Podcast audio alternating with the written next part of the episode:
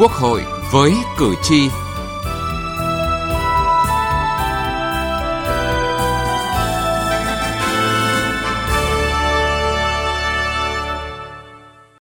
Thưa quý vị và các bạn, tại phiên họp thứ ba của Ủy ban Thường vụ Quốc hội, khi xem xét quyết định phương án sử dụng nguồn cắt giảm tiết kiệm chi ngân sách trung ương năm 2021, Ủy ban Thường vụ Quốc hội cho phép chuyển 14.620 tỷ vào dự phòng ngân sách trung ương để sử dụng cho phòng chống dịch bệnh. Và tại kỳ họp thứ nhất của Quốc hội khóa 15, khi thảo luận về công tác thực hành tiết kiệm chống lãng phí năm 2020, các đại biểu cũng đề nghị tiết kiệm để tập trung nguồn lực cho công tác chống dịch bệnh. Theo các đại biểu và chuyên gia, yêu cầu cấp bách đặt ra là phải thực hành tiết kiệm, cắt giảm chi phí không cần thiết và đặc biệt là phải phòng chống được lãng phí trong đầu tư công mới tập trung được nguồn lực cho phòng chống dịch, phục hồi kinh tế. Tăng cường tiết kiệm, chống lãng phí để thêm nguồn lực chống dịch bệnh COVID-19 là chủ đề của chương trình Quốc hội với cử tri ngày hôm nay.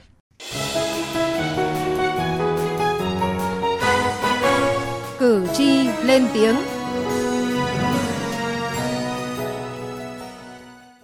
Ngay khi Ủy ban Trung ương Mặt trận Tổ quốc Việt Nam phát động phong trào ủng hộ quỹ vaccine phòng chống COVID-19, ông Hoàng Quốc Bảo ở phường Giảng Võ, quận Ba Đình, Hà Nội đã nhanh chóng gom số tiền dành dụng được từ khi nghỉ hưu để ủng hộ. Thì mình bây giờ thì tôi đã không bị may mắn không bị Covid rồi thì mình cũng phải bằng thể hiện bằng cái cái hành động. Có ít thì ta ủng hộ ít, ta có nhiều ủng hộ nhiều. Việc này là việc nên làm. Cuộc chiến chống COVID-19 còn dài, những lúc khó khăn chính là lúc mỗi tổ chức cá nhân thể hiện trách nhiệm với xã hội, với dân tộc bằng những hành động thiết thực cụ thể. Sau gần 2 năm chống dịch, nguồn lực quốc gia, nguồn lực địa phương và nguồn lực của doanh nghiệp, người dân đều đang kiệt quệ dần. Ông Bảo cũng như rất nhiều cá nhân doanh nghiệp khác đều mong muốn nguồn lực chống dịch đến được đúng nơi, đúng chỗ, sử dụng tiết kiệm. Ông Nguyễn Xuân Quý, tránh văn phòng Hội chữ thập đỏ Hà Nội cho biết ủng hộ là chúng ta ủng hộ đúng cách khi người ủng hộ có cả lòng tốt sự tử tế và tính chuyên nghiệp không dừng lại ở tính minh bạch mà còn đòi hỏi cả tính hiệu quả và lâu dài của các hoạt động này Giữa năm 2021, tại nghị quyết phiên họp chính phủ thường kỳ, chính phủ thống nhất cắt giảm tối thiểu 50% kinh phí hội nghị, công tác trong và ngoài nước còn lại của các bộ, cơ quan trung ương, địa phương và tiết kiệm thêm 10% chi thường xuyên khác còn lại của năm 2021 để bổ sung nguồn phòng chống dịch COVID-19, tăng đầu tư phát triển và nhiệm vụ an ninh quốc phòng cần thiết. Để có thêm nguồn lực, tỉnh Yên Bái đã thực hiện nghiêm các yêu cầu về việc cắt giảm, tiết kiệm kinh phí hội nghị, công tác phí và tiết kiệm 10% chi thường xuyên năm 2021 với hơn 19 tỷ đồng. Thực hiện các yêu cầu về tiết kiệm chi thường xuyên năm 2021, Ủy ban nhân dân tỉnh Trà Vinh đã cắt giảm được hơn 54 tỷ đồng.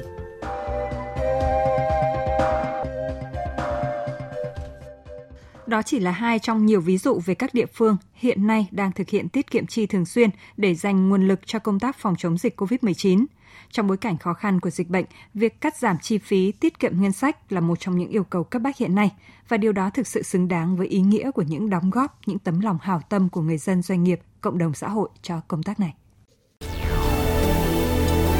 Từ nghị trường đến cuộc sống Thưa quý vị và các bạn, trong bối cảnh dịch bệnh, nhiều hoạt động có thể cắt giảm như các hội nghị, hội họp, đi công tác, khánh tiết. Nhiều hoạt động khác trong bối cảnh bình thường phải tổ chức trực tiếp thì các đơn vị có thể chuyển sang các phương thức gián tiếp, họp trực tuyến để cắt giảm, tiết kiệm các hoạt động chi thường xuyên nhưng không ảnh hưởng quá nhiều tới công việc chung. Tại cuộc họp của Ủy ban Thường vụ Quốc hội mới đây, khi xem xét quyết định phương án sử dụng nguồn cắt giảm tiết kiệm chi ngân sách trung ương năm 2021, các ủy viên Ủy ban Thường vụ Quốc hội thống nhất cho phép chuyển 14.620 tỷ đồng vào dự phòng ngân sách trung ương để sử dụng cho phòng chống dịch bệnh, đảm bảo tiết kiệm hiệu quả theo đúng quy định của luật ngân sách và nghị quyết số 30 của Quốc hội và báo cáo Ủy ban Thường vụ Quốc hội theo quy định. Phó Chủ tịch Quốc hội Nguyễn Đức Hải cho biết. Chính phủ đảm bảo việc thu hồi, cắt giảm, tiết kiệm nguồn kinh phí phải thực hiện đúng nghị quyết 30 của Quốc hội là cắt giảm chi phí cho hội nghị, công tác phí, tiết kiệm thêm chi thường xuyên và thu hồi các khoản chi chưa thực sự cần thiết, chậm triển khai không được ảnh hưởng đến việc thực hiện các nhiệm vụ quan trọng cấp bách, nhất là việc trả lãi, việc thực hiện các chương trình mục tiêu quốc gia. Phó Chủ tịch Thường trực Quốc hội Trần Thanh Mẫn đề nghị có hướng dẫn về việc chi đối với nguồn đóng góp cho quỹ phòng chống COVID-19 tại mặt trận Tổ quốc các cấp, tránh có tiền nhưng không chi được hoặc chi sai mục đích. không giải ngân được nếu không hướng dẫn cụ thể hoặc là chi là không đúng mục đích yêu cầu thì dẫn tới là cán bộ mình là có việc này việc khó khác là do cái mình không hướng dẫn là ngay từ đầu thì tôi cũng đề nghị là phải có một cái hướng dẫn chung trong cả nước để chi cái số tiền này thì mới đảm bảo.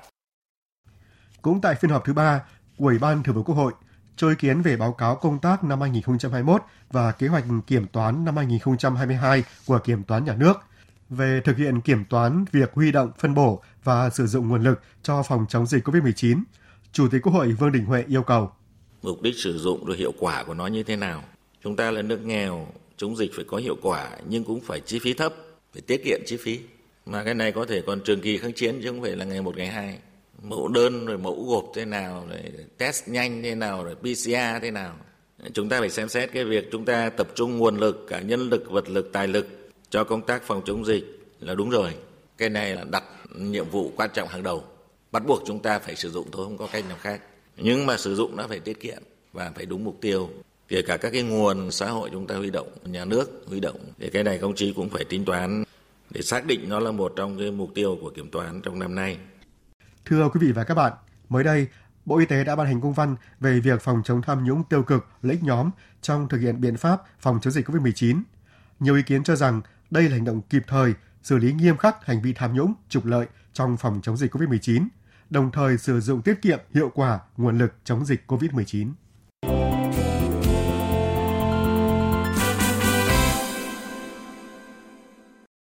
Thưa quý vị và các bạn, hiện nay bên cạnh những khoản chi phí phòng chống dịch, trang thiết bị y tế, còn những gói hỗ trợ, gói chính sách an sinh xã hội dành cho những người lao động, người sử dụng lao động gặp khó khăn do dịch bệnh. Điều này tác động tới cân đối thu chi rất nhiều. Trong bối cảnh dịch bệnh, việc tiết kiệm chi thường xuyên 10% cùng với cắt giảm tối đa các khoản chi cho hội nghị, công tác phí, chi hội họp sẽ có thêm nguồn lực dự phòng để chi cho công tác phòng chống dịch bệnh, giảm bớt phần nào gánh nặng ngân sách trung ương, tránh tình trạng thâm hụt ngân sách. Theo nguyên Ủy viên Thường trực Ủy ban Kinh tế Đỗ Văn Sinh, đối với khoản chi đầu tư cần lưu ý tới những vấn đề như chống tham nhũng, chống lãng phí và cần phân bổ nguồn ngân sách hiệu quả. Nếu dự án đầu tư có hiệu quả không chỉ là tiết kiệm cho dự án đầu tư đó mà còn đem lại sự lan tỏa tốt cho phát triển. Thực hiện tốt những việc này chính là tiết kiệm trong chi đầu tư. Nếu dự án đầu tư không có hiệu quả thì đó là một lãng phí rất lớn. Là việc chậm như vậy ấy, thì nó rất lãng phí cái nguồn tài nguyên,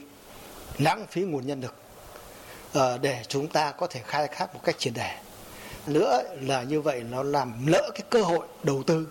của người dân và doanh nghiệp làm ảnh hưởng rất là lớn thậm chí là nó kìm hãm sự phát triển của đất nước và vấn đề thứ ba nữa là nó giảm cái hiệu lực hiệu quả quản lý của nhà nước cũng có thể dẫn đến một cái sự giảm niềm tin của nhân dân đối với sự tôn nghiêm của hệ thống pháp luật Đại biểu Nguyễn Thị Lệ Thủy, đoàn đại biểu Quốc hội tỉnh Bến Tre cũng cho rằng, trong bối cảnh phải thực hiện nhiều chính sách hỗ trợ doanh nghiệp, nguồn thu ngân sách hạn hẹp, những khoản chi đầu tư cũng cần được cân nhắc một cách thấu đáo. Với những dự án thật sự cần thiết mang lại hiệu quả nhanh và cấp bách thì phải tập trung nguồn lực thực hiện ngay. Đối với các dự án chưa cấp thiết hoặc phải cân nhắc lại phương án đầu tư thì phải cần tính toán kỹ. Nhiều cái lĩnh vực đầu tư chúng ta vì không có tiền mà mình muốn kham nhiều cái dự án, cái nào cũng muốn đưa vào, cuối cùng là mỗi cái một ít một ít. Và địa phương cũng thế, cũng muốn là có tên cái danh sách mà dự án của tỉnh mình ở trong cái danh mục đầu tư công. Rồi sau đó là mình tính sao, chứ nhiều khi cũng chưa nghĩ đến là cái nguồn ngân sách nó có khả năng nó thực thi được hay không. Tại kỳ họp thứ nhất, đại biểu Nguyễn Lâm Thành, Phó Chủ tịch Hội đồng Dân tộc và đại biểu Hoàng Thị Đôi, đoàn đại biểu Quốc hội tỉnh Sơn La cho rằng, bên cạnh những chỉ tiêu đặt ra cho ngân sách như chỉ đạo của chính phủ, từng cơ quan, từng đơn vị, từng cá nhân, đặc biệt là những người đứng đầu, cần thực hành tiết kiệm, cắt giảm những khoản chi theo thói quen thông lệ. Cần tiếp cận cái thực hành tiết kiệm chống lãng phí một cách rộng hơn chứ không chỉ đơn thuần là vấn đề sử dụng ngân sách, vấn đề quản lý tài sản công mà nhìn rộng ra ở những cái vấn đề nguồn lực xã hội và những cái quan hệ xã hội và các vấn đề xã hội. Và theo tôi nghĩ rằng quan trọng hơn hết trong việc thực hành tiết kiệm chống lãng phí đó chính là ý thức của mỗi người, mỗi ngành, mỗi cấp và mỗi người dân và đặc biệt là trách nhiệm nêu gương của người đứng đầu, cán bộ, đảng viên trong thực hiện thực hành tiết kiệm chống lãng phí. Có như vậy thì công tác thực hành tiết kiệm chống lãng phí của chúng ta sẽ đạt kết quả rất cao. Đại biểu Phan Viết Lượng, Phó chủ nhiệm thường trực Ủy ban Văn hóa đề xuất cần cải cách thủ tục hành chính rồi ứng dụng công nghệ thông tin chuyển đổi số để đảm bảo các hoạt động được thông suốt. Phải tăng cường sử dụng các cái dữ liệu quốc gia, phải ứng dụng các cái dịch vụ công để công khai minh bạch, rút ngắn các cái thời gian trong tổ chức thực hiện cũng như là giải quyết các cái thủ tục cho người dân và doanh nghiệp. Và trong cái quá trình tổ chức thực hiện thì cần phải bám trọng tâm vào những cái nội dung những cái lĩnh vực mà dễ thất thoát lãng phí lớn nhất như tài sản như đất đai. Mới đây nhất tại hội thảo tham vấn chuyên gia kinh tế xã hội, Chủ tịch Quốc hội Vương Đình Huệ khẳng định điều kiện tiên quyết để kiểm soát đại dịch và giảm thiểu thiệt hại về kinh tế và xã hội là phải tập trung đẩy nhanh tiến độ tiêm chủng cộng với xét nghiệm. Chủ tịch Quốc hội nhấn mạnh bản thân việc kiểm soát dịch bệnh cũng phải tiết kiệm. Chống dịch để giảm thiểu thiệt hại về kinh tế và các hoạt động bình thường khác, nhưng bản thân các giải pháp phòng chống dịch cũng phải hiệu quả, cũng phải tiết kiệm. Nghị trường bốn phương